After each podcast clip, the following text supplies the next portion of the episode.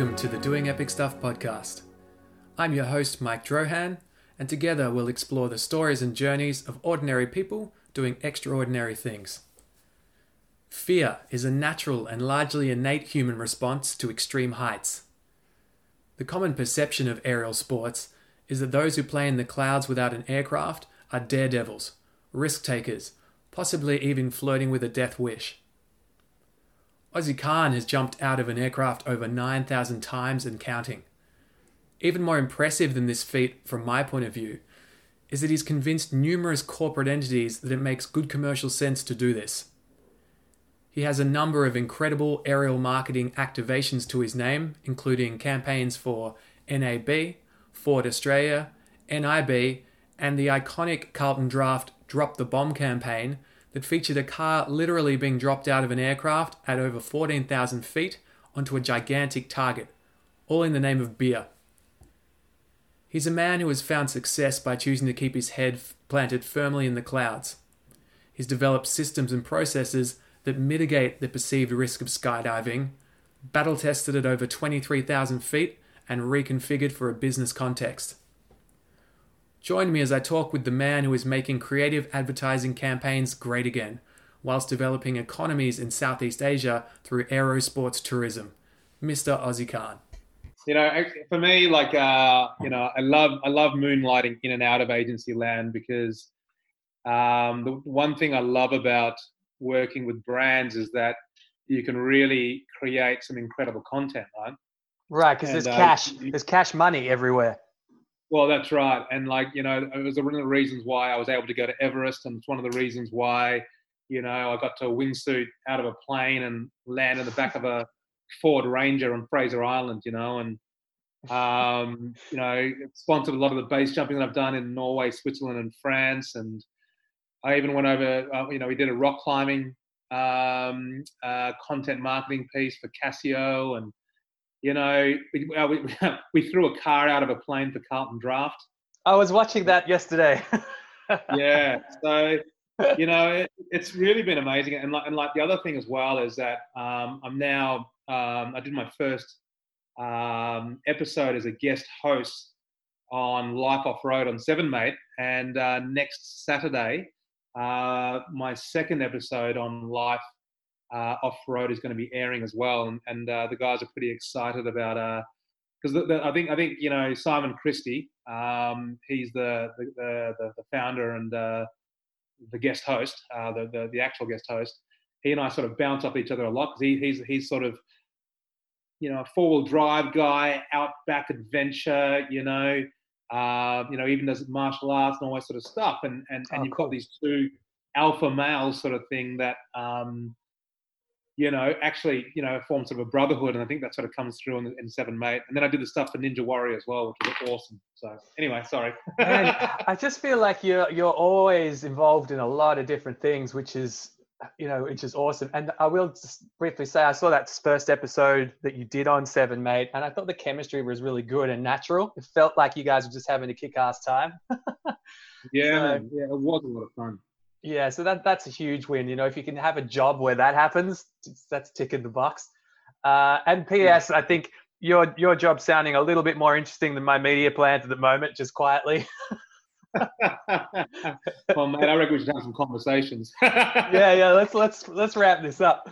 Um, I have um, your your interviewing you pre- presents a bit of a challenge, Ossie, because you've done so much interesting stuff. It's like, how do I distill all this stuff into a into a a digestible kind of format to run through? And I think I've kind of brought it all down to thus. So just bear with me on this. So essentially these are the constant themes that I kind of feel recur throughout Ossie Ossie land.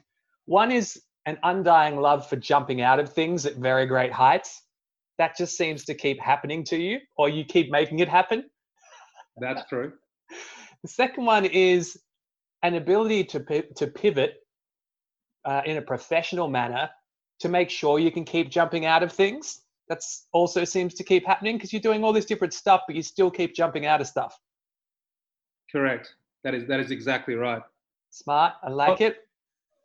Yeah. Well, look. I mean, you know, if you'd like me to elaborate on all of that, um, the one thing that I do know is we've got one life to live, right? And uh, that, probably sounds a little bit cliche, but at the end of the day, um, you know, the one thing that this world offers is a lot of amazing, colorful people, a lot of beautiful places.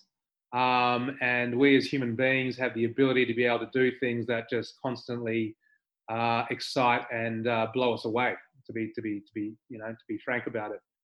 You know, it's been very interesting during this COVID nineteen period because there's so many uh, adventurous people who are now in lockdown and need to find other ways to um, you know, get that, that, that feeling, that feeling of being alive, that feeling of doing something meaningful, etc.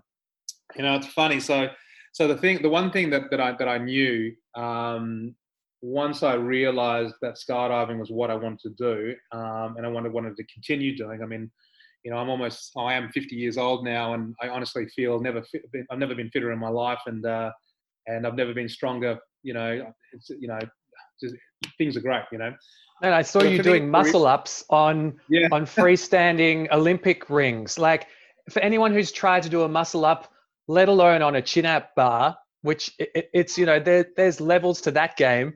To be able to do it on swinging Olympic rings is like that's that's a lot of work, man. Like there's not that many humans who can bust that out. So you're obviously feeling pretty good physically.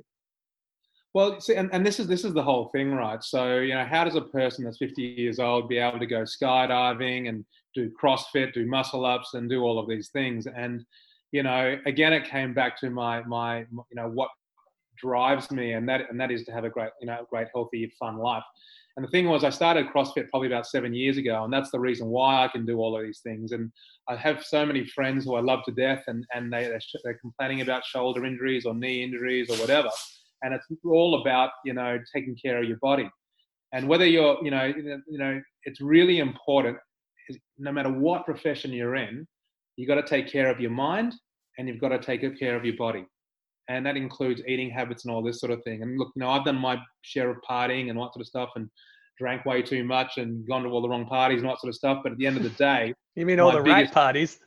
Yeah exactly right? So you know I'm not, not, you know, it's just it's part of life, man. You know, but you know, the thing is, is what I've realised is for my longevity and for me to be able to keep jumping out of planes and keep doing what I'm doing, keep jumping up on stage and talking about, you know, uh, my experiences is by having a healthy mind and a healthy body. And so, I just want to divert a little bit now. Now, you know, a few years ago, I actually got some professional um, business coaching, and uh, I really was able to, to divide you know, you know, what are the things that Ossie Khan represents, you know, and there's four things that sort of comes to mind when, when um, I hope, well, what I'm, i hope that people see when they see me. And one is the fact that I teach people how to skydive. You know, I teach them how to jump out of a plane from not having any experience to what, to giving them the confidence to be able to do it. I mean, you know, to, to put things into perspective, um, you know, we sold a, a, a you know a, um, a skydiving center to a ASX listed company, which obviously has a lot of regulations and regulatory control and all that sort of stuff. So how are we able to do that? And a lot, and a lot of that is, you know, comes from, you know, what do you do? What do you need to do to keep yourself skydiving? You know, I've done nine and a half thousand jumps, and there's a certain number of things that I have to do. Just like when you jump into a car and drive down the road, that you check to make sure that you're being safe, you know, through that entire experience. Now, the difference between, for me, the difference between that and, and jumping out of a plane, you know, I'm, I'm using similar principles. In actual fact, skydiving has probably made me a lot safer on the road because my awareness of what's around me has become better. And this is what I invite a lot of people to do: is to be able to to to get outside of you know your your headspace um, and be able to think things through, make good decisions, um, read the signs to keep you safe. And that's whether you're skydiving or even even, driving a car.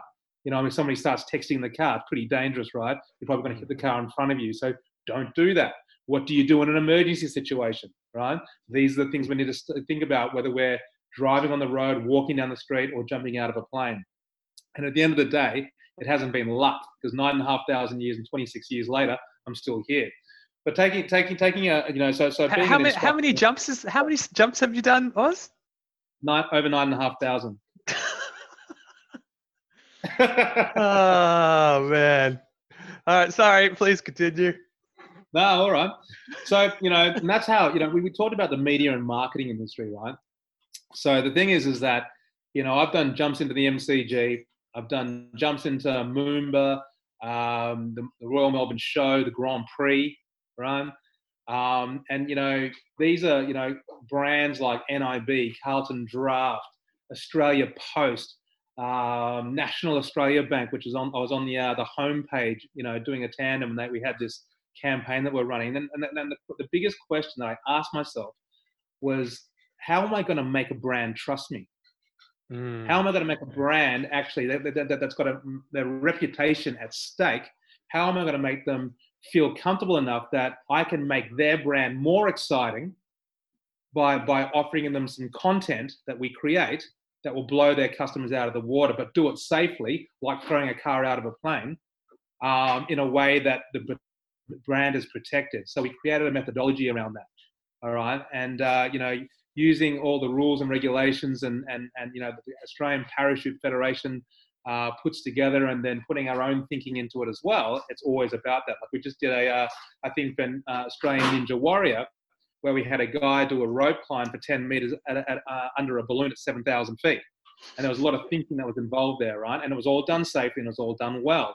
And this is the offering that we have to brands. And so whether it be the, the person who's learning how to skydive, whether it be the brand or whether it be, you know, the city of Port Phillip who wants to do who wants to put, you know, do 14,000 tandem skydives a year in St Kilda, we have a very, very strong methodology around that.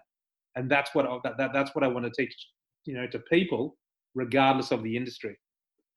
Right. Okay. And it feels like there's, there's a real, this sort of thinking and these sort of uh, developing methodologies like that have a, a natural cross context application. So if you can really nail something like that and make skydiving skydiving safe and palatable, I mean, what can't you make safe given the perceived ultra high risk of something like that? Um, and I guess come, get working through that process has kind of leveled you up in a number of different ways to be able to consume and distill information and present it in a way that can be further consumed by audiences who may have zero understanding of what actually goes into a safe and successful jump essentially yeah? Well that's exactly right. I mean you know it's hard to say something is safe um, but what i can say is that you can put all the right uh, things in place and you can um, think about uh, you know, when, when you're when you're executing a skill, whether it be driving or jumping out of a plane or scuba diving or whatever, there's always going to be inherent risk, and it's all about the planning beforehand. So, say for example, you know, um, you know, people talk about, um, you know, what if the parachute doesn't open? Well, we're talking about gear failure here. We're talking about the same thing that, like, you know, what happens if you jump in the car and you're heading, you know, you know you're driving down the, the, the road at 100 kilometers per hour and your brakes fail okay, well, what do you do? You, you, you firstly get your car serviced, right, and make sure that those brakes are in good condition. Because at the end of the day, a brake line is only like you know a couple of millimeters thick, and it has fluid going through. And if that cracks, all of a sudden you have got no brakes, right? So get your brakes fixed. And so, so you know, there's other, and there's a whole host of other things that you need to do, and all the checks that you do. Like you don't, you know, what you know, you need to check that, that your tires are full of air, right? If they're not mm-hmm. full of air, well, that's probably not going to uh, it's not going to drive as well and perform as well on the road. So these are all the sort of things that we do prior to. And this, and this is the thinking that we do with skydiving, or even if you did scuba diving, or even if you did rock climbing, right? And, and people do these things every day. You know that there's 180,000 tandem skydives done every year in Australia pre um, pre COVID. 180,000. Jesus, that's a lot. Okay. So wow. you know, there's a reason why we, we were able to do this stuff. And every day we, we you know when we you know I go down to, to instructor with the amazing team down there in St Kilda, and every day it doesn't matter if you had a good day, bad day, fight with your missus or whatever. You've got to you've got to you've got to work it out inside yourself, right? As a full time job, doing maybe ten jumps a day, where you're going to take somebody and probably from sunrise to sunset, where you're jumping out of people over the bay probably looking at the winds, looking at the conditions, making good decisions, knowing when to say no, knowing when it's okay. Oh my goodness, there's a, there, there, I think there's a storm front coming. We probably can get one more jump in, then we just sit on the ground. Or if you, if you, if you make the decision to go and you look at no, no, no, it's not safe, and then land the plane. Mm-hmm. So you know, it's not just a thing where we jump out of a plane, it's out of control. It's more of a thing where we're always calculating, you're always making good decisions. And if you if you if your mind and your body are in the best condition possible, you're going to be in the best. Um, you know, you're, you're, you're going to be the best at, at, at, making those good decisions and also performing. Um, you know, to keep yourself safe and having lots of fun. Gotcha. So there's obviously a lot of prep work that goes into this sort of work in general, and then I guess as soon as you've got a teaching role, there needs to be those processes to whomever's going to jump for the first time. You've got to take them through courses and make sure that they're competent. And there's quite, I guess, just looking from an outside outsider looking in, I guess there's a lot of responsibility there to get that right because at the end of the day, the repercussions are so high with for something to go wrong. Uh, which, yeah, I guess through my from my own pro- profession, I guess there's a lot of systems and processes to do things, but this is like that on steroids, I guess. And I feel like yeah. to, to continue to do it really, really well, I mean, you, you uh, it, how much of it is other people checking on your systems and processes, I guess, hmm. is interesting to me. Like, who watches you yeah. watching them? Yeah, great, great, great, uh, great, great, uh, great question. Okay, so the way that the way that it works is obviously the Civil Aviation Safety Authority is the uh, governing aviation body in Australia. All right. Now, um, there are a whole lot of rules and regulations that we need to follow um, that make them feel like that, that we're doing our, doing our job. Now, um, there's another organization called the Australian Parachute Federation, right, which is now the regulatory body for skydiving because over the last 25, 26 years or 30 years, whatever it was, it might be more than that actually, no, it's actually more than that. Actually, it's probably more like you know 40. I, actually, I don't know. I don't know how. It's a long time. Anyway, so they've, they've, they've built up a reputation where that where where that organisation can be trusted, and they have all the right um, procedures, operational regulations, and staff to be able to manage this. You know, to manage this. So we've got everybody from a CEO to a to a uh, you know safety and training manager, safety and training officers We've got uh, aviation, uh, you know, specialists and aviation officers all looking at this from a national level, right? And then from there, we have state bodies that also look at what the individual uh, skydiving centers are doing. And then within the actual organizations, you have chief instructors, you have drop zone safety officers, you have, you know, instructors that teach, you know, accelerated free fall courses, learn to skydive courses, or the learn to skydive instructor assisted deployment and then you've also got, you know, um, chief instructors and drop zone safety officers, etc., that look after tandem skydivers as well, right? Wow, okay. So, a, it's a big so, web. oh, it's a massive web, right? And it's all about accountability, right? Sure. But when it comes down to, you know, at the end of the day, you, we might have all of that. But at the end of the day, when, you know, I take, you know, you, Michael, for your first jump and, uh, you know, we're talking about doing a jump with two instructors. We're hanging on to you as we, as, as we fall at 220 kilometers per hour, you need to, before you even get there, you need to show me over a period of time that you have what it takes to be able to do that. And, and, and, and my job is to impart the knowledge to you. And then I need to be able to look myself in the mirror and say, I believe that Michael has the skills now and the competence and the confidence to be able to do this.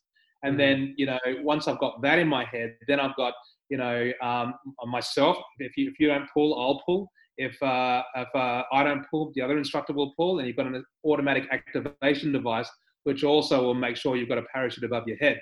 So, you know, it's a process of building blocks. It's a process of uh, trust and communication, uh, knowledge transfer, and then as as as my confidence goes up, then I can allow you know um, us to be able to do the skydive or do things and you know, okay, yeah, we, yeah, we, are checking in, checking out, up, down, out the plane we go. Yep, like I can see you're grabbing the the the the uh, the, the ripcord okay, back out again. Yep, you did it again. Yep, great. I'm, I'm looking at you. Yep, you're you're all aware there. I can see that you're looking at me and you're you're giving me all the right signals that that that you're on top of this, right? And I'm not just you're not just unconscious or like looking absolutely petrified and frozen. Yeah, which yeah, probably be know, me. yeah, you know, but but I would already. I mean, you know, I developed because because my the courses that I run, um, you know, I take you know a week, you know, a week and a half to actually do lots of ground training, and I actually get to know each person.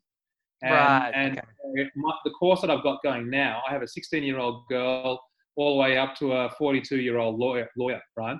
And you know they're all going through their own you know challenges mentally about you know oh you know you know I'm wondering if I'll be able to do this and that. But as as I start as I start you know giving them the building blocks, right, of all that they need to know, from things like equipment to aircraft, you know, emergencies, aircraft descent, you know, what do we do on exit, time awareness counts, emergency procedures, you know, identifying malfunctions, landing procedures and all that sort of stuff, you can see their confidence start to rise. And, you know, because we're doing drills and drills and drills and drills and drills, you can mm. see that really they've, they've gone from being, well, I'm excited to, oh my God, I'm not going to want to do this, to back, I'm excited again. And all of a sudden, you know, everybody is super pumped because they, they're starting to get it and they've got the tools and the, and, and, and the knowledge now to be able to keep themselves safe. Gotcha. Gotcha. Gotcha. So it's really that, that real repetition and it's not like anyone's kind of going up there uh, half cocked. They've done so much kind of groundwork and it's been reviewed and tested that by the time that they're actually going up there, getting in the plane, you've pretty much weeded out to a large extent, uh, as much as I guess you can as a human, that they're ready for the jump sort of thing. So yeah, I guess it's such a such an important human element in this thing uh, as, yeah. as you sort of talk about it. Maybe we'll jump across Ossie. I'm interested to know how you've managed to know when and how to pivot to ensure that you keep moving on a trajectory where you keep doing what you want to do, which at the end of the day yeah. is I'm going to put it under the umbrella of cool shit in the air. Now, yeah, okay. How so? For example, I looked at your LinkedIn. I saw that you started at Swinburne University of Tech in back in '92 and you you, yeah. you, your comment yeah. under that is finished second year, but realized life was heading in the wrong direction. Smiley face. like, that what it says? That's what, it, that says. what it says. Is that what it says? That's what it says. I'm like, my man, this guy knows what he likes. so, That's actually very funny. I kind of want to know how how do you, where did this strong sense of self or intuition come from and how do you recognize if and when you should pivot from something into a new business opportunity or to just say this is not feeling right or maybe i do need to keep trying this even though it's hard. Yeah that's i guess that's kind of the topic i'd like to yeah yeah yeah. Easy easy easy easy. I think i think one of the things that that uh you know we all should do is is is is, is not be a one trick pony sort of thing, I suppose. And uh, you know, if I if I just you know jumped out of planes doing tandems at St Kilda, I'd probably get pretty bored. You know, if, if I do one thing only, then you know you do one thing only. You know, um, for you know long enough, then then it doesn't become as special as it is. So the whole idea for me was how do I make everything that I love feel special all the time? Right? and so that's why, you know, and it sort of really solidified in my head now. And that's why I do instructing. That's why I do the, the media and marketing. That's why I, am building, you know, um, skydiving centers in Asia. And that's why I run, you know, workshops about team development based on all the principles of team and a skydiving team, especially in the workplace or, you know, when I'm on, on set or when, when, when I'm doing a production for a Ford or a National Australia Bank or whatever. So because I have these four things that I'm sort of developing at the same time, life doesn't really get boring anymore, right? Because you know, you know, one minute I'm I'm I'm you know in the Indonesian embassy talking to them about aerosports tourism. The next minute, you know, I'm doing a uh, you know a workshop for a real estate firm talking about team development. This concept called alone and responsible, bringing home your, the results for you and your team, which is really about t- um, team development you know mm. um, and you know and then i'm sort of pivoting from each one and I'm, and I'm sort of working each one of these and and and as the opportunities come up because clients say hey we, we need to use you for whatever then it just doesn't get boring so i'm meeting new people i'm dealing with different organizations i'm flying overseas you know and then i get to come home and be grounded with my beautiful family where i have a wife and you know um, two beautiful girls and a son um, you know where I, I, I get to sit back and we just need we just get to garden. it's a much needed garden time. Yeah, you know, some much needed garden. Exactly right. So how do, how do you litmus test these ideas though? Uh, Ossie, are they are they? Let's say because I feel like every man and his dog would want you to do something for him. You've got a big repertoire of like professional marketing type activities. You're involved in things in a business context. And who doesn't want to kind of in- integrate with the person doing this really innovative, cutting edge adventure sports stuff? So, how do you kind of sort the wheat from the chaff in terms of door knockers, essentially? Yeah. So the way that the way that I work um, is uh, I give I give people a certain amount of time. All right. So um, and it's, it's, it's some it's an amount of time that I will never ever ever regret. It's amount of time that I give people that I say, okay, if I'm going to give you three hours to to, to workshop this idea that you want to do, um, you know, you know, if it goes further and it goes into some sort of commercial arrangement, fantastic. But if it doesn't go further, I don't feel bad because I've, I've, I've given the exact amount of time to flush out whether this is a real opportunity or not, right? Mm-hmm. So you know, and then, and then once if we if, if we decide that it is a commercial arrangement, then we make sure that um, you know the right rewards are in place, the right expectations and understandings are in place, and whether that be through you know a handshake or an MOU or something, you know, having really clear understandings and uh, you know to protect friendships is what it's all about. And look you know a lot of people have a lot of great ideas um, and a lot of a lot of people are tire kickers but then you have a lot of you know you know people who work for brands or people that you know are investors that that, that need you to, need me to to to you know materialize their idea into something that's commercial or whether it be people that want me to go and teach them to skydive right it's about having those clear expectations and, and a clear process to work out whether it is something that I want to spend time doing. Right. So you've kind of got this, yeah, okay. You've kind of got this process, which is what I do is I allocate as the, as the as the the preliminary first kind of step. I allocate whatever this person is or whatever they're representing a fixed amount of time that I estimate this is worth giving to it and that I won't regret and after that, I can pull back and make a conscious decision on whether allocating more time to it is worth doing. Correct, because that, that, that really protects me as well, right? Because I, you know, how many times have I been down a project pathway, and then all of a sudden, you know, I'm giving so much away, and then and then all of a sudden, there's no reward for me, and I felt like I spent all this time, and you know, I've still got to put food on the table for the for my kids and you know my, my wife, and and and so it, it, it, it was really about setting boundaries for myself, right? Not to get excited about things that, you know, doesn't have crystal clear clarity. Yeah, yeah. And especially because I feel like you are someone who leads uh, heart first, as I do a little bit myself, where it's like, wow, this is cool. This sounds cool. I'm going to dedicate, like, dedicate time to it before I worry too much about the outcome if it really interests me. I think when yes. you're when when you're that sort of person, you do have to limit yourself a bit because you can be pulled in a lot of different directions. So I can kind of relate to that. I think.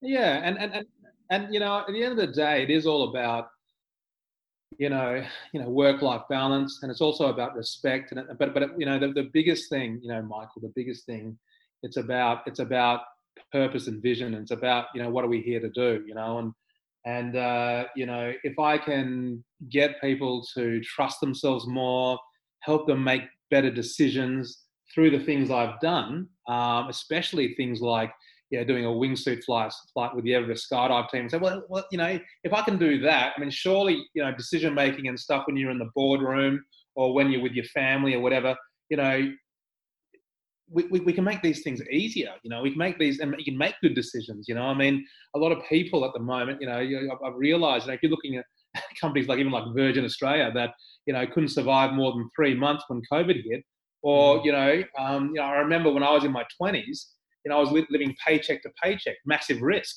right? If I lose my job, how am I going to pay my rent? Mm. You know what I mean? So, so, so, you know, even even even on that level, you know, I know right now that I, that I can get through quite a few months, you know, with this whole COVID thing and whatever. And, you know, I've got money coming in as well, which is good. So, but you know, if, if everything shuts down, how, how long can I survive for?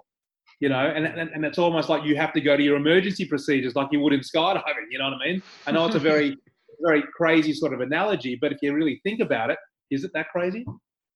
Yeah, I mean, it it seems almost unreal how a couple of months without revenue coming in can critically cripple even the largest of uh, uh, corporate entities or or whatever it is. Uh, when it feels like, yeah, I mean, you you are you, you kind of the older you get, the more you kind of realize the importance of saving and putting putting money away for the rainy day and all that sort of stuff.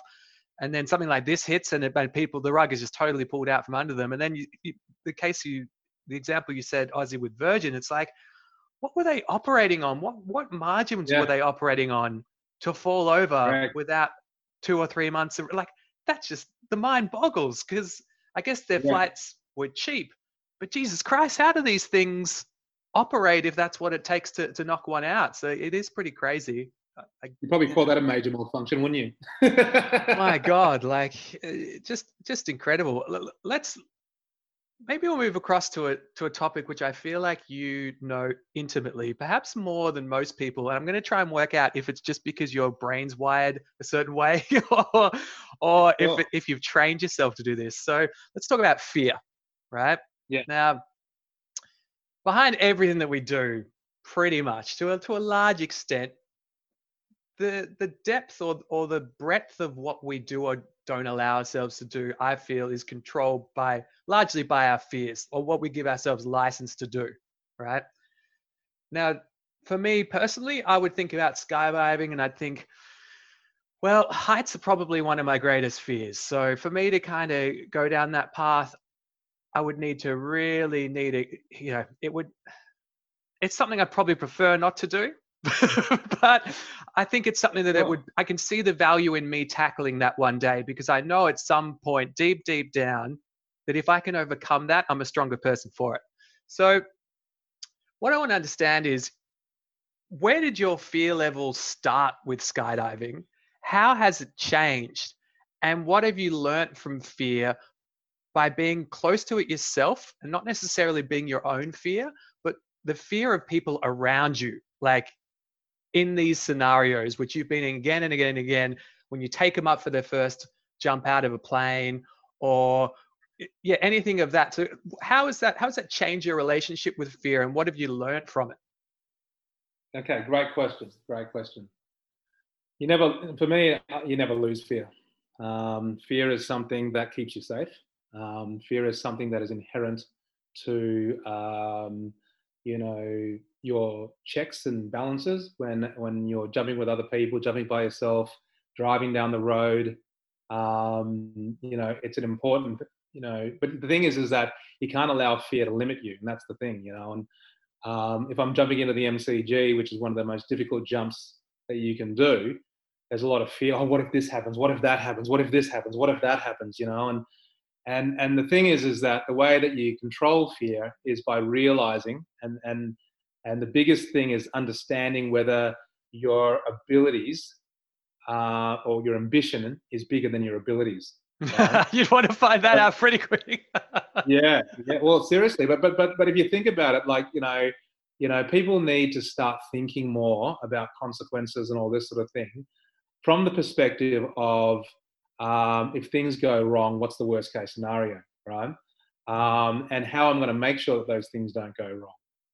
Um, at the end of the day, uh, we all get excited about life. We all get excited about you know the, the, the the adventure experiences that we're having. And so, why do we need to uh, limit ourselves because of fear?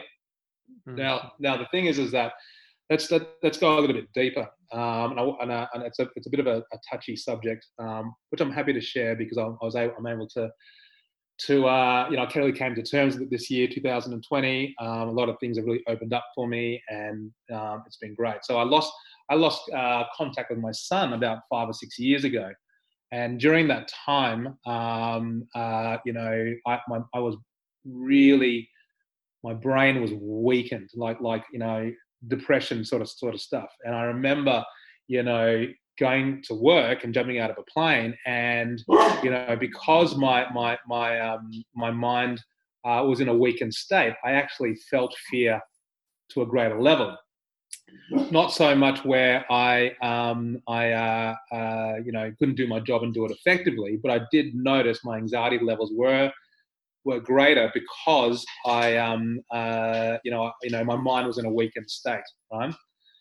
So that was a really great experience for me because it really got to know myself and and you know whether you're tired whether you're having a bad time at home or, or all these sort of things they can contribute to your own confidence in, and and also your your own ability to be able to perform skills and all this sort of thing right because you know there is a relationship between stress and anxiety and uh, skill performance right mm. and so these are the things that that you need to really start to realize depending on what's going on in your life and all that sort of thing. But by the same token, because of all the procedures and all the and and and, you, and the things that you do day to day, like you know when you go down to the drop zone, you know I get up, I set up all my gear, I have a look at the weather, and there's all these things that I do as my you know by habit.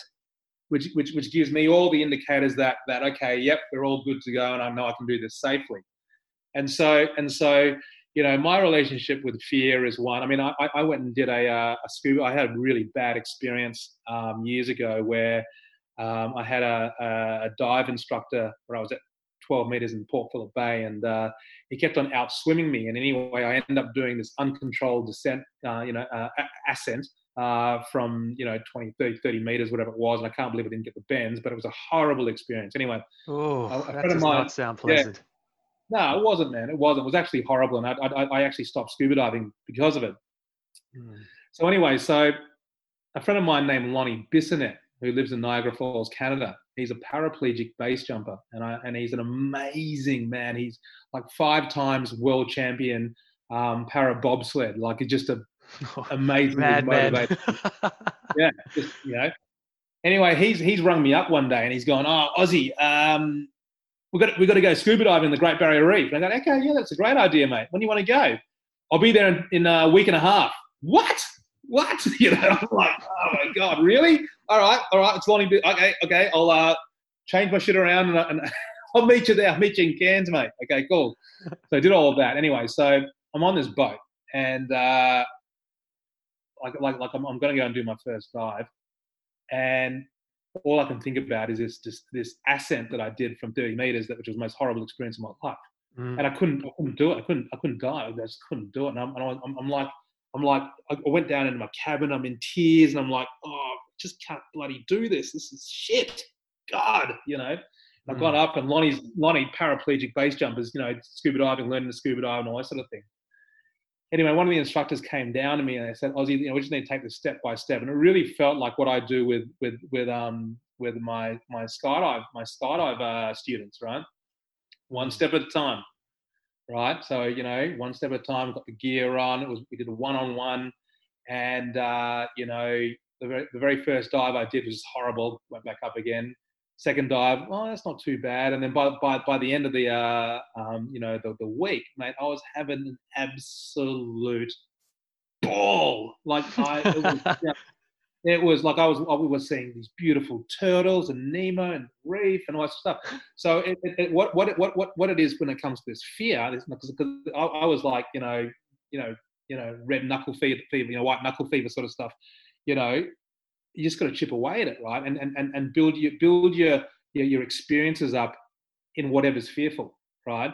And so you go down to two meters and check it out. Oh yeah, cool. I'll go down to five minutes, check it out. It's cool. Then all of a sudden you get yourself distracted, practice on your breathing, do all this sort of stuff. Then all of a sudden it becomes second nature, right? And uh, you know the, the, the danger's still there, but you know you've you've almost got like a toolkit. You've got you know you've got a, a toolkit of knowledge, information, pictures in your head, all this sort of stuff, which you know allows you to breathe through it and and actually go from being worried to actually you know really experiencing it in a way that you know anybody that does an adventure sport should experience it. Right. So you can't. You almost if you can break it down like that, uh, however and however method works for you, you're almost uh, undercutting the fear rather than trying to face it as, as its whole. Let's say for me in skydiving, I was saying if I looked at it and went, jumping out of a plane today scares the shit out of me. But if I broke it down and went, well, let's work towards jumping off a 10 meter tower at the pool over a two week period as the first step, overcoming that kind of baby fear, and then building on that over time, I can see how if I broke it down to layers like that, I could probably address it much more, uh, I guess, kind of in a conscious manner where I've got a process to overcome it. And I guess conscious that's kind of that's what you guys are doing, isn't it? It's basically you, are getting people who come through the door. You're you're you're systemizing that process in a, in a very short period. Really, is that correct? Yeah.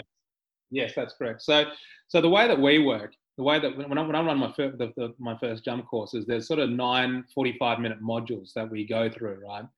And so we, we done the first one's more like an introduction. The second one is let's talk about equipment. You know, the third one is you know, we talk about, you know, uh, getting in the plane and, and the aircraft ascent and what do we do if there's an air, you know, engine failure, all this sort of stuff. Oh, so we cry. We cry, Ossie. We cry and we maybe soil ourselves. No, That's what we do. No, we don't. No, we don't. No, we don't. No. You know, we know we know that if the plane's on the ground, right, we get out, we walk 45 degrees away from the tail, and we go to a safe area. If we're, you know, from anywhere between zero and I don't know, you know, 1,500, 2,000 feet, um, you know, or 1500 feet, we'll probably stay on the plane and, and, and, and take directions from the, the pilot. And if we're above a certain height, you know, maybe 1500 feet to, I'm just running numbers up out here, but 1500 feet to two ground, we might, you know, jump out, open our reserve, or if we're up at 4,000 feet, we'll jump out and open our main parachute straight away. Right. So, you know, if we, we know things like what do we do if we have a parachute, you know, open in the plane. What do we do if the door's open? What do we do if the door's closed? You know, so we're sort of making sure that, you know, we're accounting for all the problems that can happen so that we can keep ourselves safe. And then it goes into we do time awareness counts, emergency procedures, you know, um, malfunction identification, right? Um, we talk about stability in free fall. We talk about opening characteristics, flying characteristics of the parachute. You'll have a target assistance on the ground who will assist you with your landing, all the way to what you do when you actually land, pack up your parachute, and walk back to the uh, back to the uh, the hangar. So, uh, it's so it's so it's so uh, comprehensive. I feel like it's on on par with probably even more so with uh, with learning to scuba dive, which is so comprehensive. Or it was before there was all the digital devices on your hands. I remember when I went through it, there was basically you had to study all the things about time and measurement and understanding how to do controlled descents and all that stuff like that was that was a significant body of work before they even let you anywhere near the uh, the water. So I exactly. yeah, I kind of get it. That's cool. Exactly. T- tell me this, Ossie. Have have you got a story about fear about someone having either approaching you and going, look, mate, this is insurmountable fear for me to do what you're asking me to do, to, to skydive and then overcoming that. Is that something that, yeah, is, is there anything that comes to mind as an example of that? Because I think for a lot of people, the, the fear could be crippling that they just don't want to face it. It would be interesting to know if you've met people who've gone, look, I just never would skydive, and you've managed to, to get them to skydive. Has, yeah, any, any examples of that?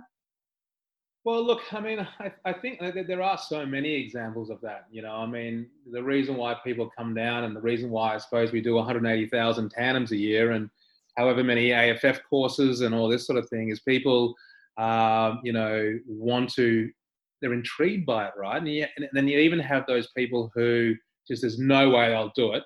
But then all of a sudden, you know, they've seen their friends do it, they've seen their mum do it, they've seen, you know, blah, blah, hmm. blah. And, and you know, you, you, you come down to the drop zone and, and you see the you see you know, these people, and you can just tell in their eyes, you know, the eyes are the window to your soul for sure. You know, and and uh, you know, the first thing that I do is I as I as I approach them, I see what's going on. You know, a lot of people are really can be really loud when they're when they're fearful, or some people can be really quiet when they're fearful. Right? um, yep. you know?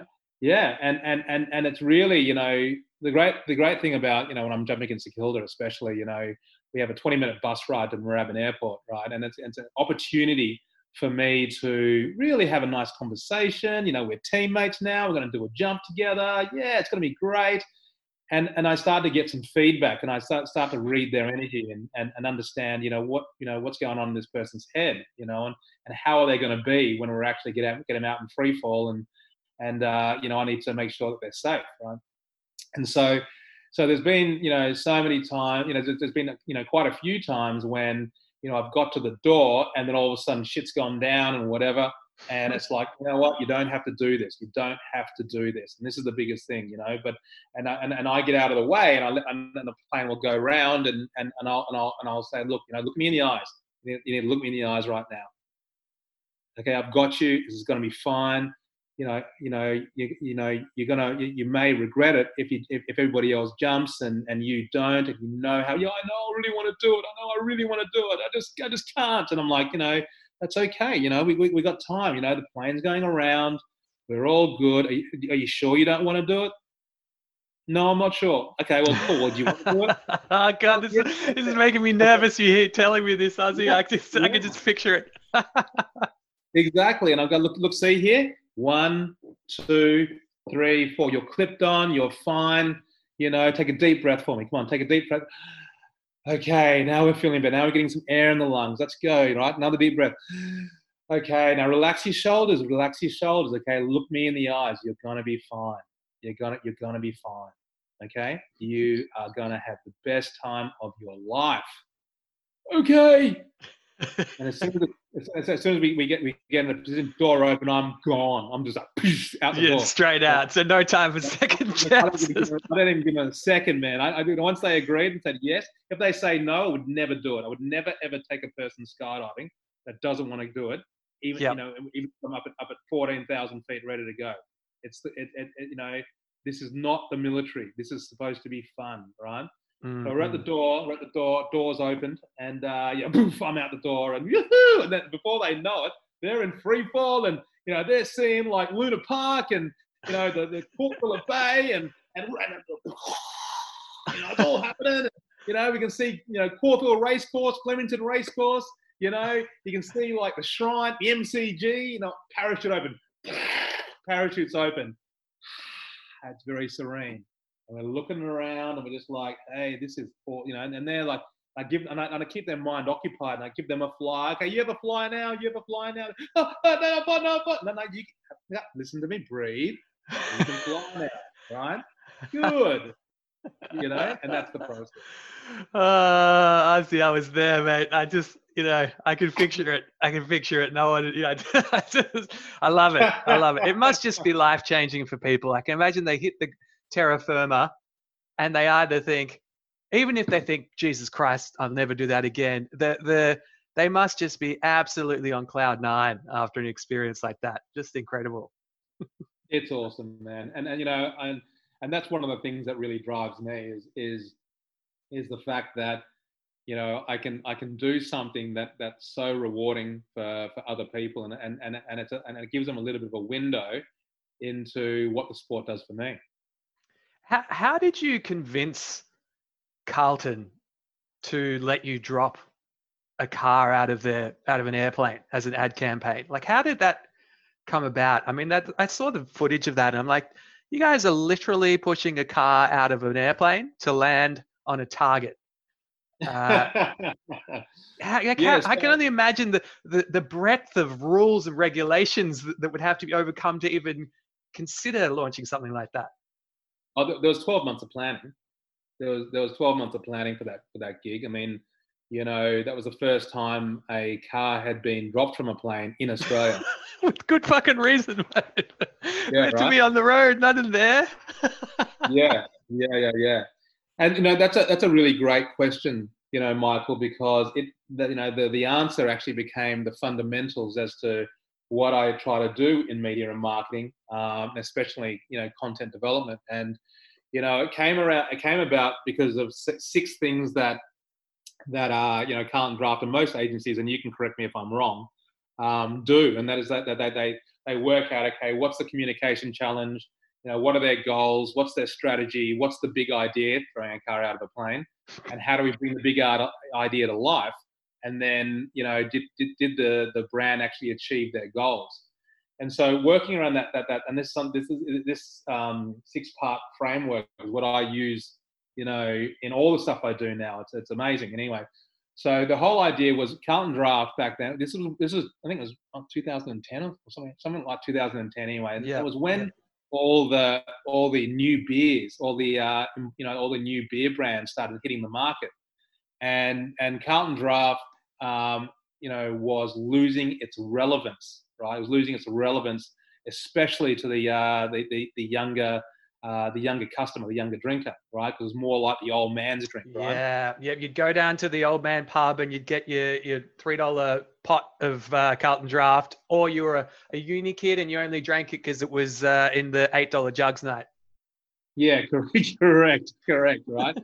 And so and so they wanted to really uh, make the brand more exciting. So um, you know, the idea came up that, you know, well, what can we really do? What can we really do? And, and, and, and, you know, you know, we were doing stuff because we did a, we did a, um, uh, you remember uh, Carlton Draft Sky Troopers?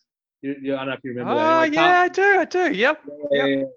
We created all the content for Carlton Draft Sky Troopers, you know, jumping out of a plane and, and uh, you know, we even did stuff where we, uh, where we created an AFL football match in the sky right?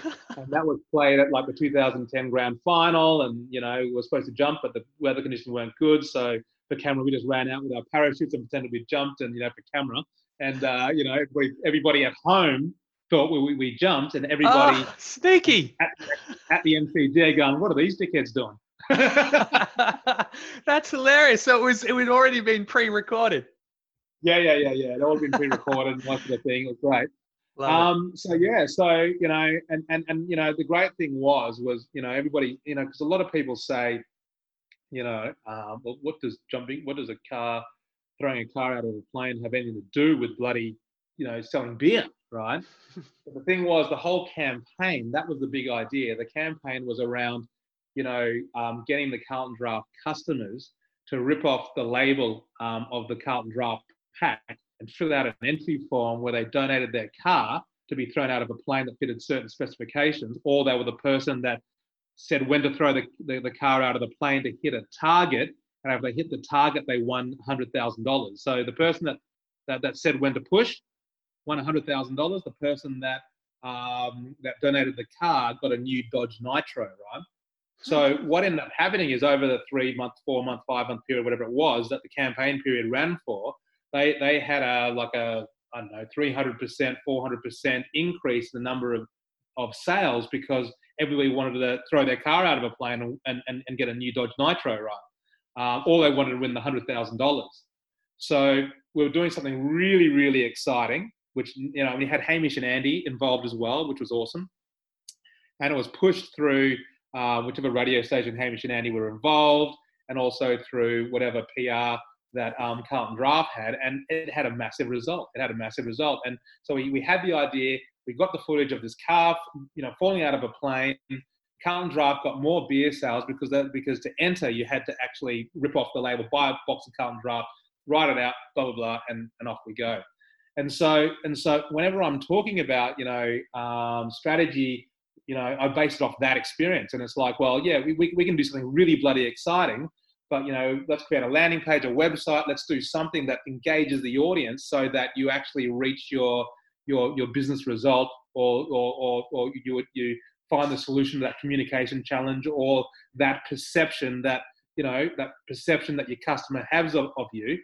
Let's get that as being your roi and your change or whatever. So and it changes for each brand basically hmm. Mm-hmm. i think the you don't hear of too many campaigns of that uh, big like big idea led creative concepts like that are, are harder to come by these days from from my experience like i feel like the the golden era of that sort of thinking and campaign execution has almost been uh, scuttled to a large extent because of the the appetite for immediacy in terms of return on investment and you know we need we need to see direct sales immediately cost per click all this kind of very very granular KPIs and and marketing return on investment from marketing. I feel like it's these these kind of 2010 ideas that were just massive and ambitious, but resonated so strongly. I just don't hear about them much anymore. So it, you know, you, you, are right. You you are right. You don't hear them um, much anymore. And and but the funny thing is, I think, is that um, is anybody talking about them? You know, I mean, as I said, you know, just recently we just did a um, a stunt for uh, for Ninja Warrior, right? Um, you know, uh, it was only a couple of years ago that we did the the, the, the Ford the Ford ad, and I think I think um, you know that's one of the things that i've been thinking about is actually maybe doing some more media etc um, you know talking about the value of, of, of, making your brand looking exciting. And you know because for a lot of people you know it, it you know and a lot of people who have the brand reputation at stake it's almost like oh we wouldn't do that because it's just too dangerous right? Yeah. but if you realize and we use the examples of all the stuff that we've done in the past um, that we have this great methodology. And yes, you know, one of the things that, you know, we speak to is the link between marketing and sales. And, and they should have they should have a direct link. Mm. And it mm. really is about doing the thinking and, and, and everything that you just said, don't ignore it. It's everything that you said.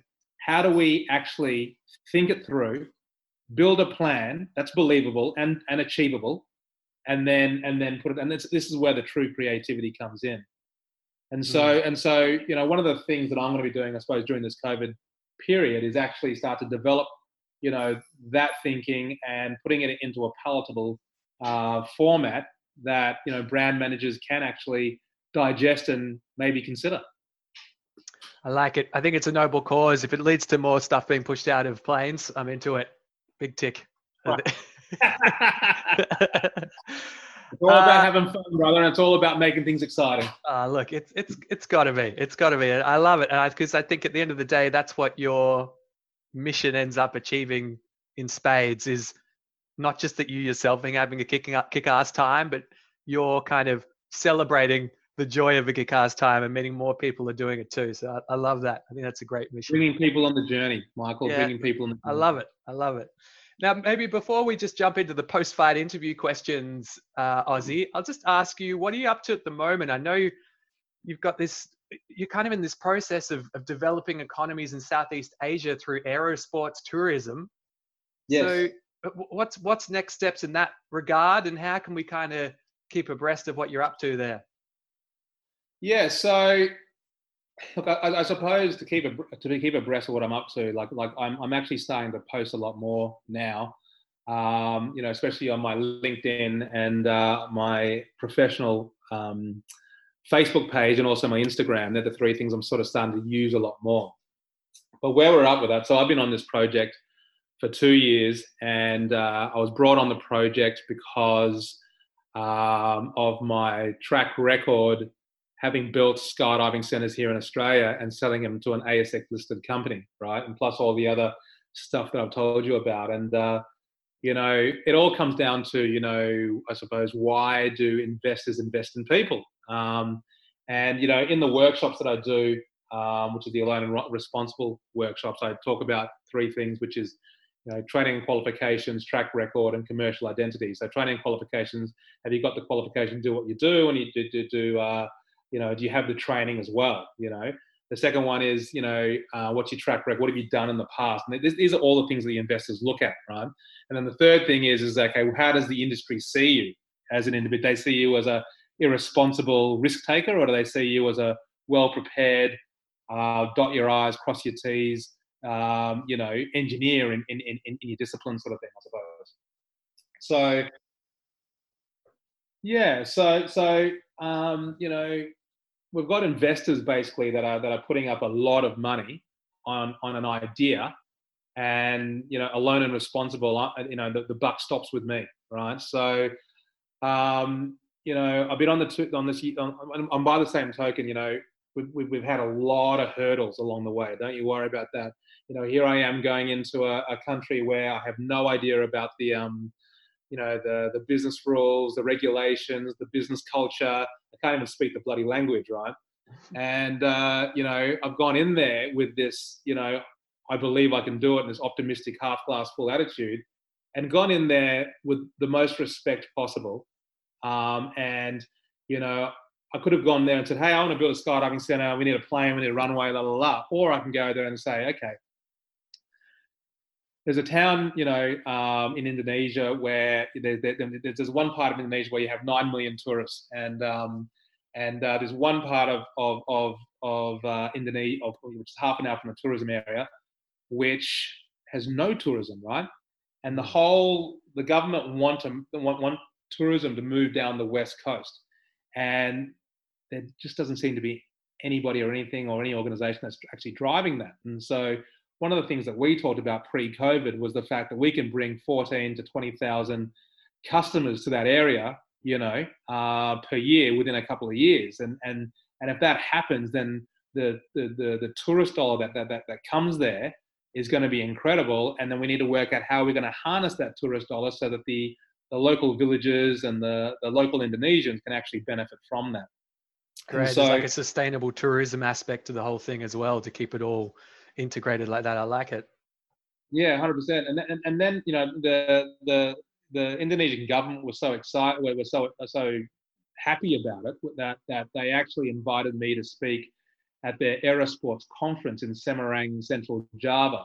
And so Garuda was sponsoring that, and they, Garuda flew me out there. Um, this is all with it with two weeks' notice, and I started telling the story about telling the story about about the power of Aerosports tourism and how you know, you know, what we've done in St Kilda and the Yarra Valley and Great Ocean Road and all that sort of stuff, and you know, the benefits and the locals and all that sort of thing. And we, we started talking about these concepts of economic development. We started I started talking about these concepts of growing tourism, you know, within your strategic plan. And I even started talking about things like, you know, I, I walk around Jakarta and I see all these beautiful, you know, Muslim, you know, women with their boyfriends or husbands or whatever, and, and, and then they all look so happy. And I said, you know, wouldn't it be a great idea if, if, if Indonesia was the shining light for Muslim nations and we build programs like women in business, women in aviation, women in sport, you know, and, you know, let's try and get more women skydiving or flying planes. And ears were starting to prick up. And so it really, it really started to make me realize that, you know, aerosports tourism, right, um, is a big part of you know community of, of, of, of my message now.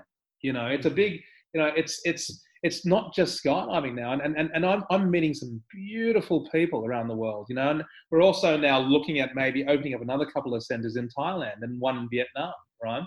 Um, because you know all the things that you know as i said I, I, this week i had a meeting with um, you know, the, the, the Center for Investment, you know, uh, for, for, you know, for, for, Indonesia. And we're talking about, you know, um, working with the Directorate General Civil Aviation, Civil Aviation and the local, you know, uh, governing bodies and all sort of stuff. And everybody's trying to make it work. I mean, the, um, before COVID, um, uh, the, you know, uh, Scott Morrison and, and the, the president of Indonesia, uh, signed an agreement to allow more foreign ownership um, or, or, foreign investment to come from Australia to um, to an Indonesia.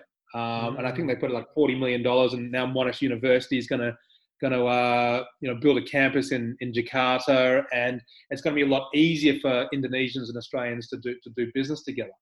And so I'm starting to leverage all that sort of stuff, and that's opening even more doors. So you know, once we actually start to um, you know, once we start building the skydiving center, um, you know, and we can prove that we're bringing 14 to 20,000 people there, then all of a sudden it brings, you know, there's an, there's an invitation that can go out to investors or people that want to start new businesses or whatever, where they can actually be part of the new town plan for this village, where we need more Airbnbs, where we need more tourism experiences, we need more restaurants and cafes, and you know, you know, it's just it's just you know there, there's opportunity there. There's opportunity. There's massive opportunity. I, I like it also, Ossie, because it has you have the potential if you if you're involved in it and in its initial days. I mean, so much of the the tourism that you see in Southeast Asian countries is not sustainable. Like it's it's trashy shotgun crap for the masses that people come in, they use, and they leave essentially. So if if a sustainable mentality is integrated with this work that you're doing and it's there at the foundations that this isn't just about a company from australia reaping cash from these countries because we've got the advancements in infrastructure to do this and you don't. If it is about integrating the locals in the staff and in the revenue going back to the local economy in a genuine manner, I mean that's that's the new frontier of tourism that that I think is there's huge potential there and your mission might end up succeeding something or your your path might be, end up going somewhere so much greater than just jumping out of airplanes which which is you know such a an amazing thing. So I, I think you're absolutely playing in the right space and I think you're the right guy to drive it too. So that's really interesting well, I'm going to try and piggyback it and get flights over to Southeast Asia to hang out I'm gonna hang out brother it's gonna be yeah we're gonna we're gonna have some fun and look you know I've, I've made some really close friends, man. You know, in in in in Indonesia, um, you know, uh, my family's friends with their family. Um, you know, we share so much. We share so much culture. We share food. We share experiences. You know, uh, we're giving people opportunity. Like it, it, it's it's wonderful. It really is. And and and and this is what it's all about. You know, going back to you know when do you, how do you know to pivot or whatever. I think I think I think it really boils down to what do you want in life who do you want to be? What is your purpose?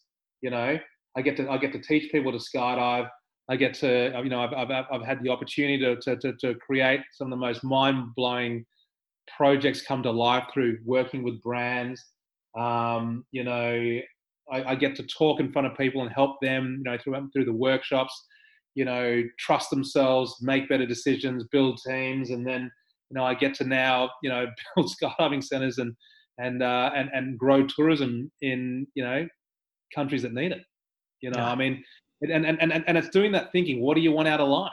You know, and then and then it's about you know. I mean, all this stuff's risky. I mean, I mean, I haven't had a full time job for I don't know how long, but this is full time for me. You know what I mean? And sometimes the the cash flows up, and sometimes the cash flows down. But it's not. Is it about money, or is it about you know, or is it is it about you know feeling like you you you you you go to bed like you're making a difference? Mm, mm. Uh, look, Ossie, I, I cannot agree with you more.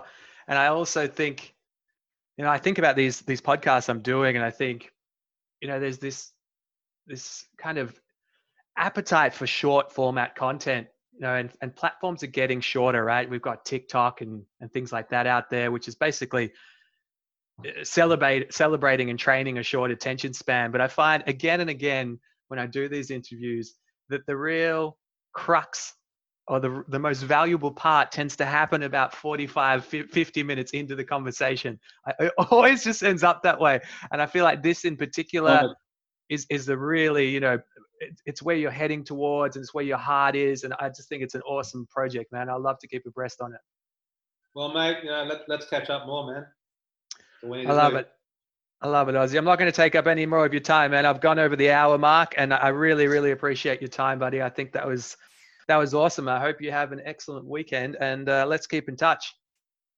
Thanks, Mike. Have a wonderful, a wonderful uh, rest of your day, and uh, yeah, thanks for the opportunity to catch up and you know talk about the things that well, I love doing.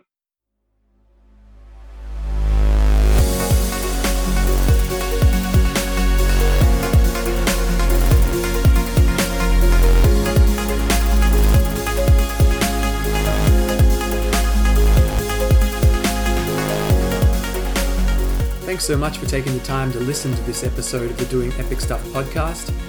For the latest Doing Epic Stuff news and happenings, you can catch us on facebook.com slash doingepicstuff. And for inquiries, you can email me on mike at doingepicstuff.com.